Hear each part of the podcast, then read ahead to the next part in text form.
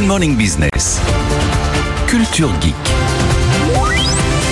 Effectivement, toutes nos équipes sont mobilisées au C E S de Las Vegas, toutes les équipes de Tech and Co que vous retrouverez ce soir en direct du Salon Mondial de la Tech. Je ne sais pas si je dois dire Salon Mondial de la Tech, parce que c'est aussi un salon automobile. En tout cas, Anthony Morel s'est bien amusé dans les autos.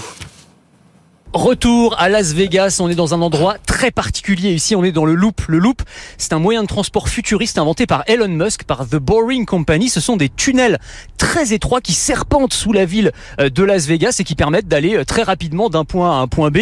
Il faut à peu près deux minutes, là où il faudrait beaucoup plus longtemps dans les embouteillages en surface.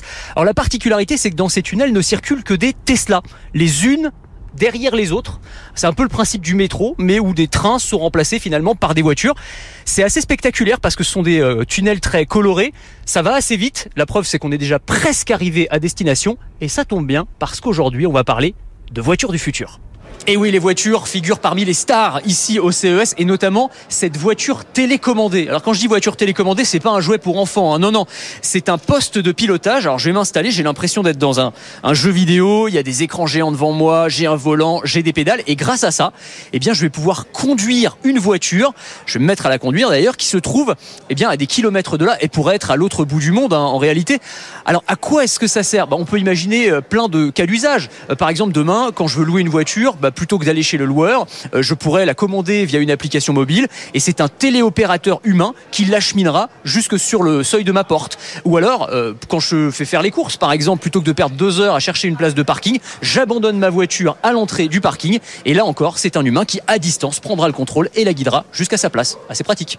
Bon, ça c'est en attendant les voitures complètement autonomes qui d'ailleurs sont déjà une réalité hein. Ici à Las Vegas, on peut par exemple commander des robots taxis qui arrivent sans conducteur derrière le volant. Ça fait bizarre la première fois et ça nous oblige à repenser la façon dont les voitures sont conçues. Les voitures autonomes, il va falloir qu'elles puissent communiquer avec leur environnement, avec les passants par exemple, pour leur indiquer bah, c'est normal si le conducteur ne regarde pas la route, je suis en mode autonome. Ça, ça va passer eh bien, par des systèmes d'éclairage intelligent. Là par exemple, vous avez deux mille L E D qui vont afficher des messages contextuels. Ça peut être des petites mains euh, qui vont indiquer voilà, je suis en mode autonome, pas de panique, ne vous inquiétez pas. Ou alors des messages personnalisés pour discuter, communiquer avec les passants. Bon, l'autre grosse thématique auto ici au C E S, c'est évidemment la voiture électrique, avec tous les problèmes que ça peut représenter en termes d'autonomie, en termes de station de recharge. Regardez ce que je vous ai trouvé, une borne de recharge par induction, c'est-à-dire qu'il n'y a plus besoin de, de fil du tout.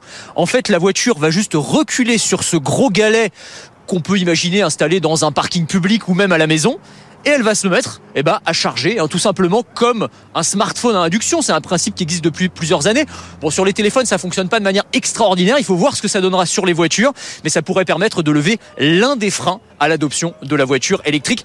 Je vais m'arrêter là sur la partie auto. Je vais reprendre le tunnel d'Elon Musk et je vais continuer à vous faire découvrir toutes les pépites du C E S. Demain, focus sur la French Tech. Et si vous aimez la tech et l'innovation, je vous propose de me retrouver dans Le Meilleur Reste à Venir. C'est le podcast qui veut vous donner envie de vivre en deux mille cinquante. À retrouver sur le site de B F M Business et sur toutes les plateformes.